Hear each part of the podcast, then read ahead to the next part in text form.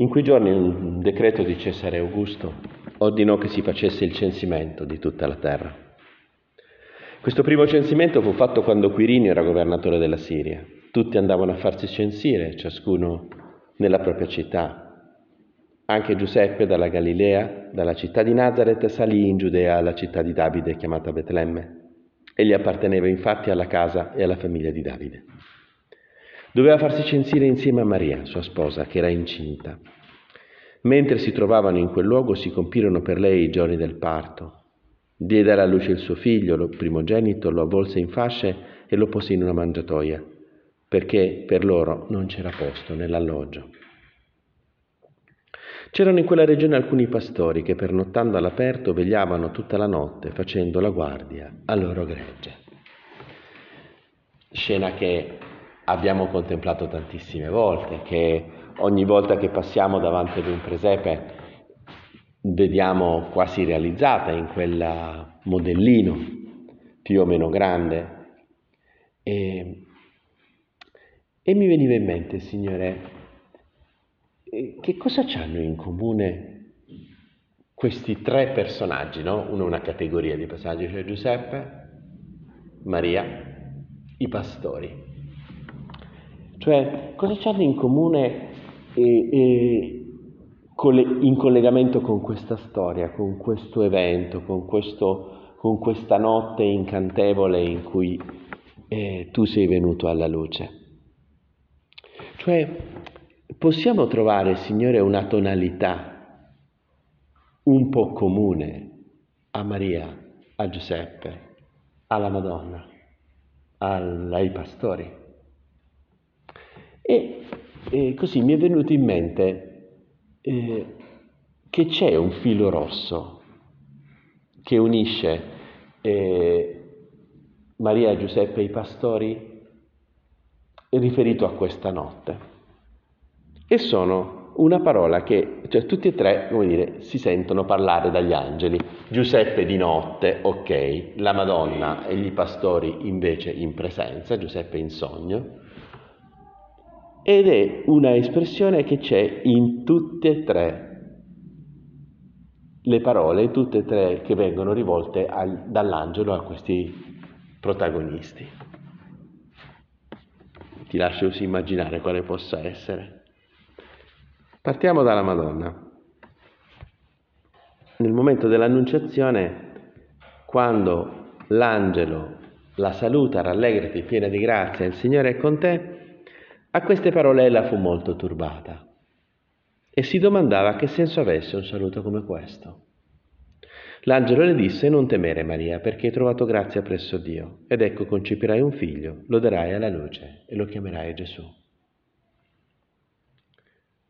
Sarà grande e verrà chiamato figlio dell'Altissimo. Il Signore Dio gli darà il trono di Davide suo padre, regnerà per sempre sulla casa di Giacobbe e il suo regno non avrà fine. E invece Giuseppe che, che si sente dire su questa notte, su questo evento? E, ehm,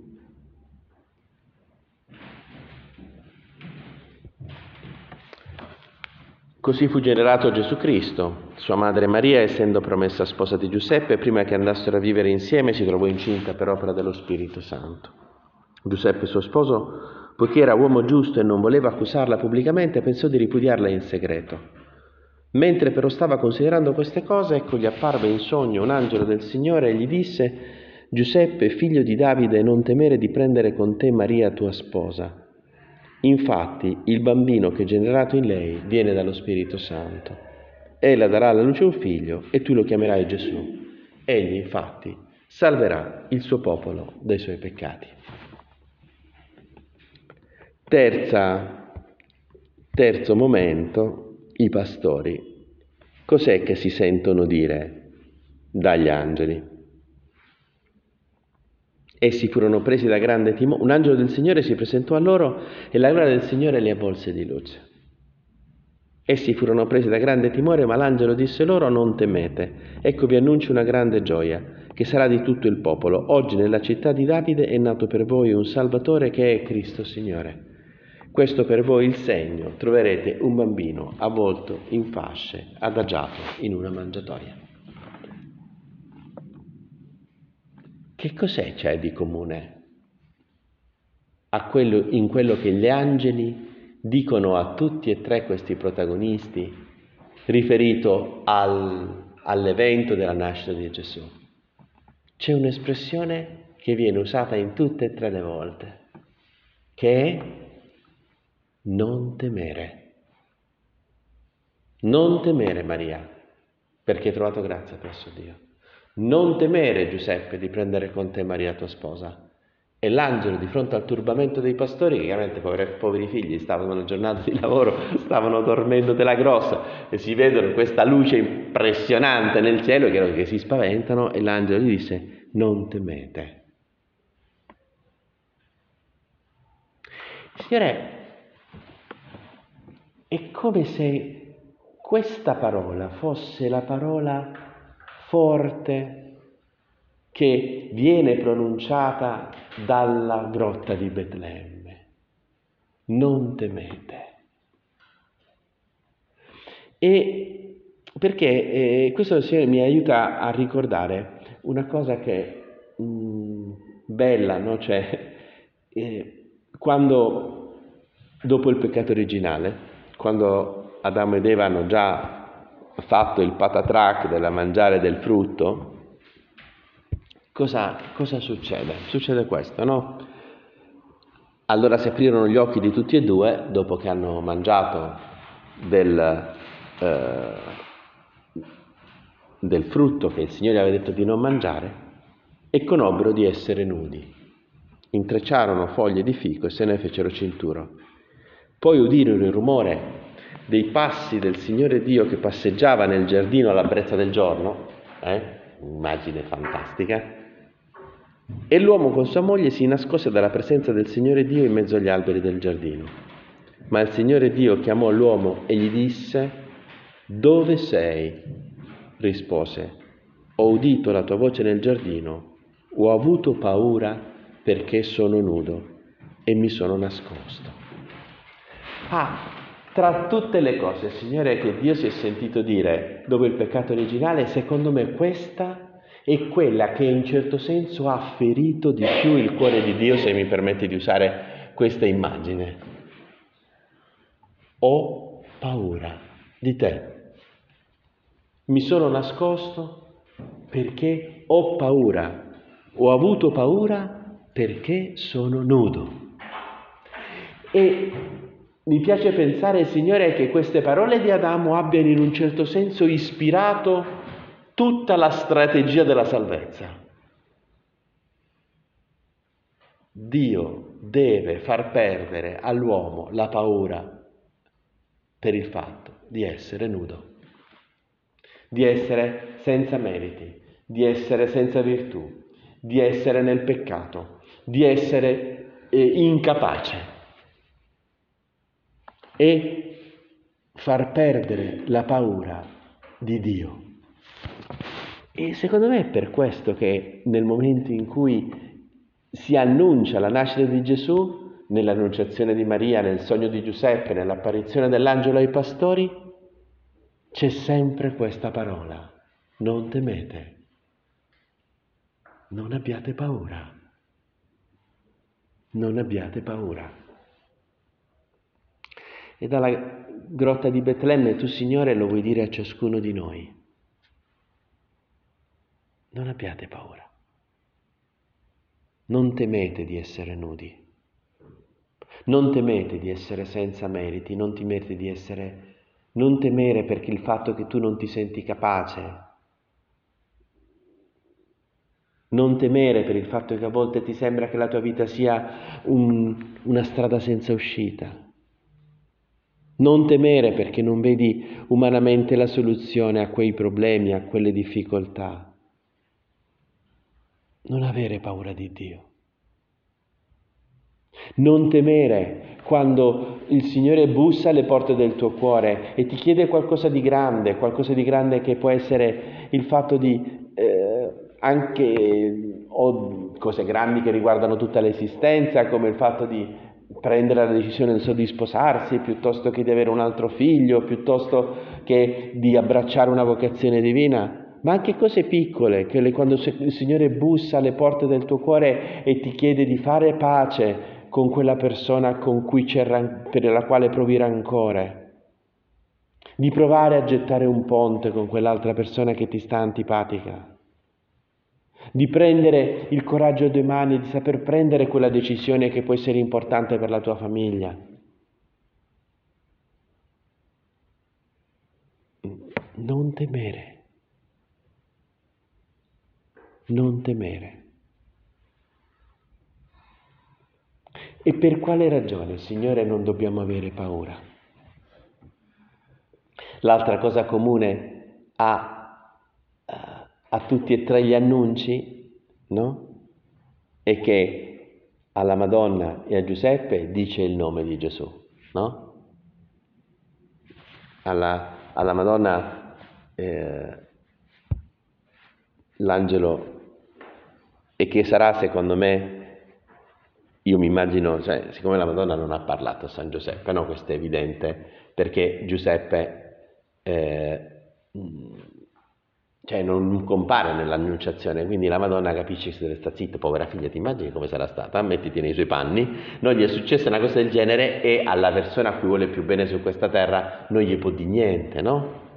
no? Ed è per questo, siccome Dio conosce come sono fatte le donne, gli parla di Elisabetta, perché con qualche duro doveva parlare, la Madonna se no scoppiava, cioè, bam, esplodeva la Madonna, cioè, eh, perché la Madonna per quanto perfetta, per donna, eh, cioè per cui aveva bisogno di condividere con qualche d'uno questa faccenda qua che era rimasta incinta però per lo Spirito Santo, santa pace, a chi lo parlava Giuseppe non glielo può dire perché l'angelo lo dice, allora dice anche Elisabetta tuo parente, allora perciò di fretta, la Madonna va di fretta, perché ah, qualche d'uno con cui posso parlare di questa faccenda, perché se no qua io muoio, scoppio, no? E, e evidentemente c'era anche questa, però alla, appunto alla Madonna quando fa nell'annunciazione, gli dice, non dice eh, che questo, questo lo chiamerai, lo darai alla luce e lo chiamerai Gesù. No? E la stessa cosa dice a, a, a, San Giuseppe, lo chiamerai Gesù. E infatti io così me la immagino la scena, dopo il Gesù, cioè Giuseppe che si risveglia dal sogno, dal sonno, no? Che era andato a dormire tribolato, povero figlio, perché come dire anche mettiti nei panni di San Giuseppe, no? Stravedeva per la Madonna, cioè, mm, cioè, tutti i libri che ti parlano del fidanzamento della Madonna con San Giuseppe buttali via perché sono tutti anacronistici, non hanno vissuto nessun fidanzamento, quello era un matrimonio evidentemente combinato come tutti i matrimoni dell'antichità. Quindi, però questo fa sì che Giuseppe, vedendo come veniva fuori la Madonna, ha detto, mamma mia che fortuna, no? Perché doveva essere bellissima, doveva essere buonissima, no? Per cui, quindi chi stava sognando il giorno del matrimonio, i figli che avrebbero messo al mondo insieme, che avrebbero educati insieme, a un certo punto vede che la Madonna è incinta e non gli dice niente. Tu povero figlio, immagini come stava Giuseppe, no? Quindi va a dormire tutto tribolato, dopo questo che gli appare in sogno quest'angelo, che gli dice queste cose, mi immagino Giuseppe che si sveglia, no? Con un sorriso da orecchio a orecchio, no? Va dalla Madonna e, gli dice, Gesù, eh? Secondo me è così, è così che, che, che, che um, Giuseppe ha, ha, ha, fatto capire alla Madonna che sapeva, eh? Gesù, eh? No? Era, era il, filo, il, filo, rosso due, dei due AB, delle due cose, non Gesù, eh? Ah, pastori non gli dice il nome, gli dice che però salverà il suo popolo, no? che gli dà un salvatore. Gesù in, greco, in ebraico, che è lo stesso nome di Giosuè, no? Giosuè e Gesù sono lo stesso nome, Joshua, che vuol dire Dio salva. In ebraico vuol dire Dio salva. Mm? Perché non dobbiamo avere paura? Non dobbiamo avere paura anche per il fatto di essere nudi, per il fatto di essere poveri, per il fatto di essere incapaci, per, di fronte alle grandi richieste che il Signore ci fa, di fronte a, a, a quella che è la nostra vita. Perché è nato per noi un Salvatore. Eh, sorella mia, non devi essere tu a salvarti, devi lasciarti salvare. La salvezza non è qualcosa che ci conquistiamo noi con le nostre forze, è un dono di Dio. Ed è proprio per questo, Signore, che noi possiamo sperarla e possiamo sperarla qualunque sia la condizione in cui ci troviamo, perché tu, Signore, vieni a salvarci, vieni a prenderci, stiamo affogando e tu ci prendi. Cioè è nato per noi un Salvatore. È per questo che possiamo non avere paura.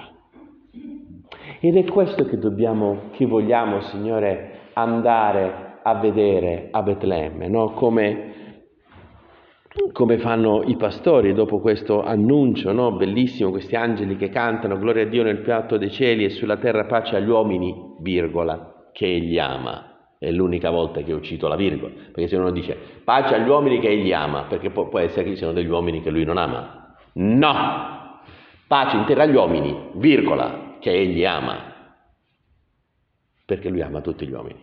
Quindi pace a tutti gli uomini. Questa è la vera traduzione che c'è.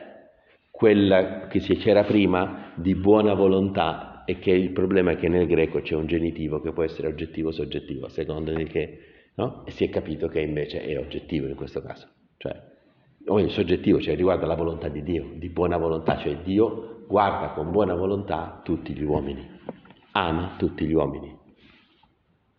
Appena gli angeli si furono allontanati da loro verso il cielo, i pastori dicevano l'un l'altro, andiamo dunque fino a Betlemme e vediamo questo avvenimento che il Signore ci ha fatto conoscere. Andiamo a Betlemme, a vedere che? A vedere questo, cioè non aver paura perché è nato per noi un Salvatore cioè uno che ci salva, uno che ci toglie dai guai, uno che senza che noi facciamo niente,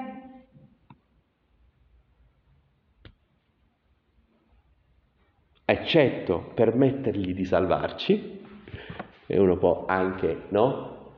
Tirar via la mano, anche, no? Dico sempre, uno può morire di sete sotto le cascate del Niagara, basta che c'ha la bocca chiusa sotto effetto le cascate del Niagara e muori di sete. Si può, si può, morire di sete sotto le cascate del Niagara, se non avrà bocca per bere, eh, si può fare. Quindi l'unica cosa è, è, è così, no? cioè è imparare a questo, cioè noi siamo salvati. E tutta la strategia di Dio, tutta la strategia di Dio è farci capire come Mm? Questo è il segno, no? Perché questa è l'altra cosa che mi colpisce sempre delle parole dell'angelo ai pastori. Questo è il segno, questo è per voi il segno. Troverete un bambino avvolto in fascia adagiato in una mangiatoia. Che uno dice, segno? Io il Salvatore mi aspetterei un segno diverso. Mi aspetterei una persona che fa dei discorsi importanti, mi aspetterei una, una persona potente, mi aspetterei una sceta, no? E che prega con la barba, no? Vestì come Giovanni Battista, che vesti peli di cammello, che mangia le locuste e il miele selvaggio. Mi immaginerei una cosa così come Salvatore.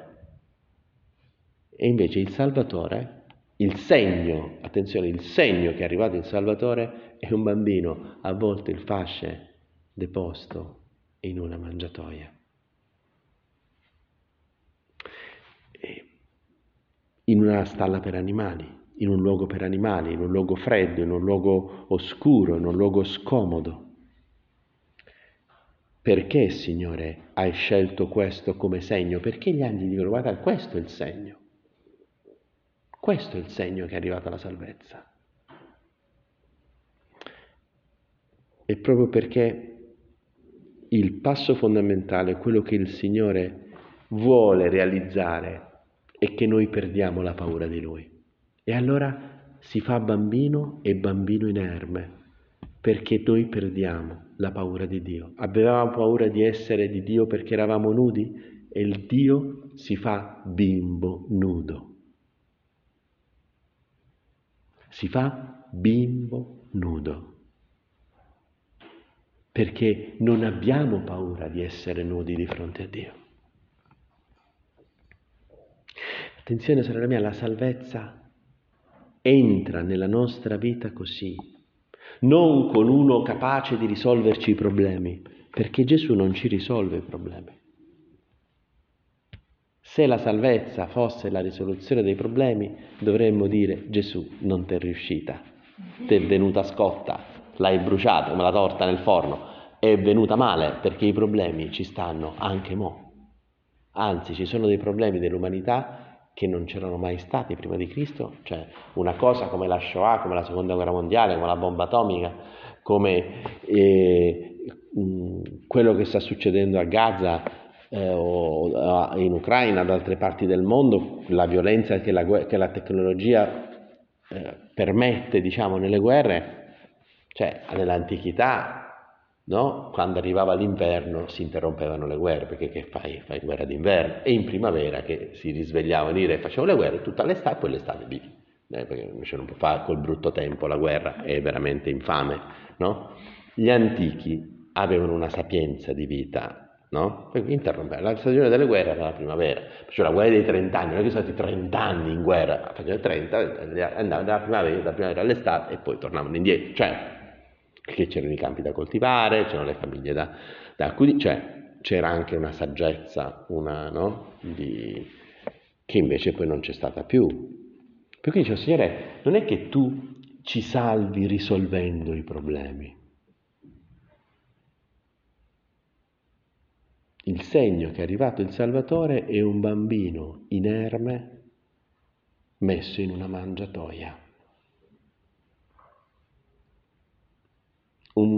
Un, Dio che si fa così piccolo che chiunque può dargli qualcosa, che nessuno può avere paura di lui. Cioè, se fosse stato un bambino, diceva, eh, doveva nascere Gesù, e eh, chiaro deve per sforza passare attraverso l'infanzia, però se fosse stato un bambino, non so, nato nel palazzo reale, no? E eh beh, ma magari tu bisognava truccarsi, mettersi un po' eleganti per andare a trovarlo, no? Cioè, mica puoi andarci così. E se non ce l'hai la possibilità di farlo, tu, Signore, fai così perché ti, ci possiamo avvicinare a te esattamente così come siamo. In fondo, questa paura di Dio di essere nudi, no? Infatti Dio gli dice ad Adamo, chi ti ha detto che sei nudo? Lo era da prima, non è che il peccato originale l'ha spogliato Adamo. E che quello che il peccato provoca è che la nostra pochezza, la nostra nudità, diventa fonte di vergogna. Mentre prima l'uomo accettava di essere nudo di fronte a Dio, che è suo padre. Allora tu, Signore, con il Natale quello che vuoi che recuperiamo è questo, cioè anche quando parliamo di conversione, no? dobbiamo convertirci, l'avvento è un tempo di conversione, no? domani è la terza domenica d'avvento, la domenica gaudete, domani se, ne, se si, stanno, si, possono usare i paramenti rosa, no? eh, insieme alla domenica, terza domenica di Quaresima, che è la domenica letare, no? si possono usare i paramenti rosa, cioè come se la Chiesa volesse nel cammino austero della Quaresima e dell'Avvento, di conversione, volesse un po' un momento di pace, no? Cioè, cioè, parliamo di gioia, parliamo di quella gioia che è il punto di arrivo, no? Allora, eh, cioè, uno Signore, com'è che vive questa questione? Com'è che riesce a sperimentare questa gioia. Da dove viene la gioia? La conversione, che, che cos'è la conversione?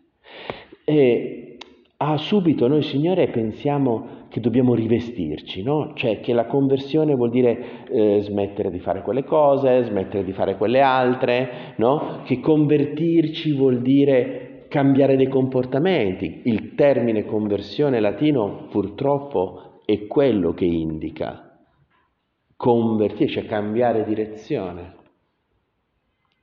Ma quello che veramente tu, Signore, vuoi Perciò mi piace molto di più il termine greco per dire conversione che è metanoia, cioè cambiare il nus, cioè cambiare la testa, cambiare la visione delle cose. Quello che tu veramente, Signore, vuoi che ci convertiamo è il fatto di sapere accogliere, come dice il Papa, con tenerezza le nostre debolezze portartene, portare la nostra nudità, perché tu ci rivestirai, tu ci rivestirai. Il senso del battesimo dei bambini è proprio questo. Perché si battezzano i bambini quando non sono ancora in grado di scegliere se essere battezzati o no? Perché? Persino Lutero ha combattuto perché il battesimo dei bambini rimanesse contro gli anabattisti. Era, erano le, tra i protestanti c'era fu questa polemica forte che diceva no, no, no, bisogna battezzarsi da grandi. Invece Lutero lottò per il battesimo dei bambini, a favore. Perché? Il bambino non può fare niente. eppure viene salvato, gli viene perdonati i peccati, diventa, entra a far parte in maniera strutturale della Chiesa, entra nell'intimità della filiazione divina, figlio di Dio lo era già da prima perché qualunque uomo è figlio di Dio, ma diventa figlio nell'intimità, figli nel figlio, diventa partecipe del corpo di Cristo, membro del corpo di Cristo.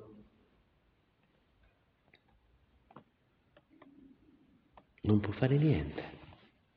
Allora, il Natale ci deve insegnare, sorella mia, a deporre le armi.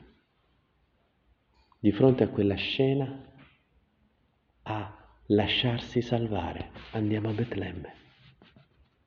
A vedere questo, questo che bambino inerme che, ripeto, non, non può fare, cioè, eh, perché quello il Signore ti chiede di essere così, Dio si è messo inerme nelle mani degli uomini perché noi uomini imparassimo a metterci inermi nelle mani di Dio.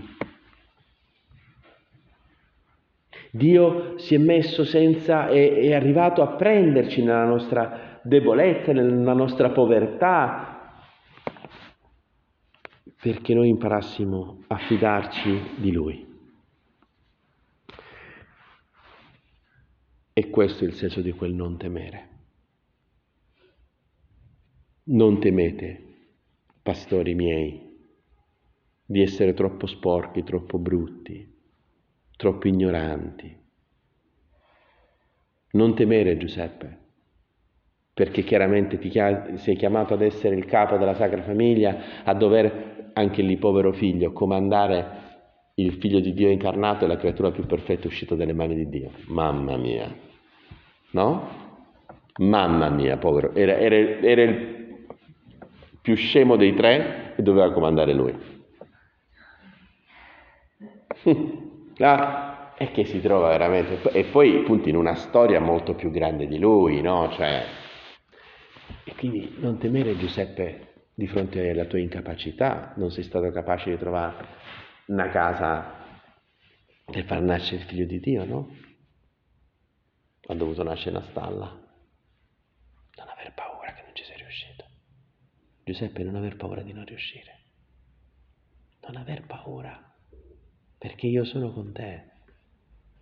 L'unica cosa che Gesù vuole, cioè l'unica cosa che c'è in quella stalla, l'unico, è avere il cuore aperto, che è perdere la paura di Dio. Avere il cuore aperto.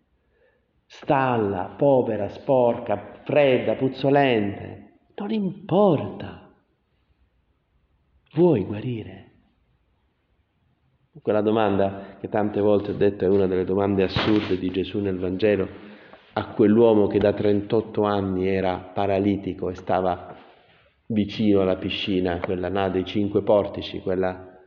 e Gesù lo vede, quello da 38 anni, 38 anni, stava là, si avvicina, mi fa, vuoi guarire?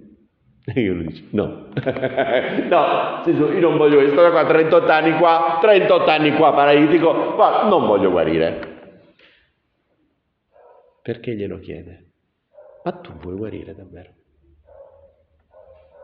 Perché, Signore, l'unica, l'unica cosa di cui ha bisogno è che tu gli, gli permetti di salvarti e che apri la bocca, per, per lui ti possa imboccare,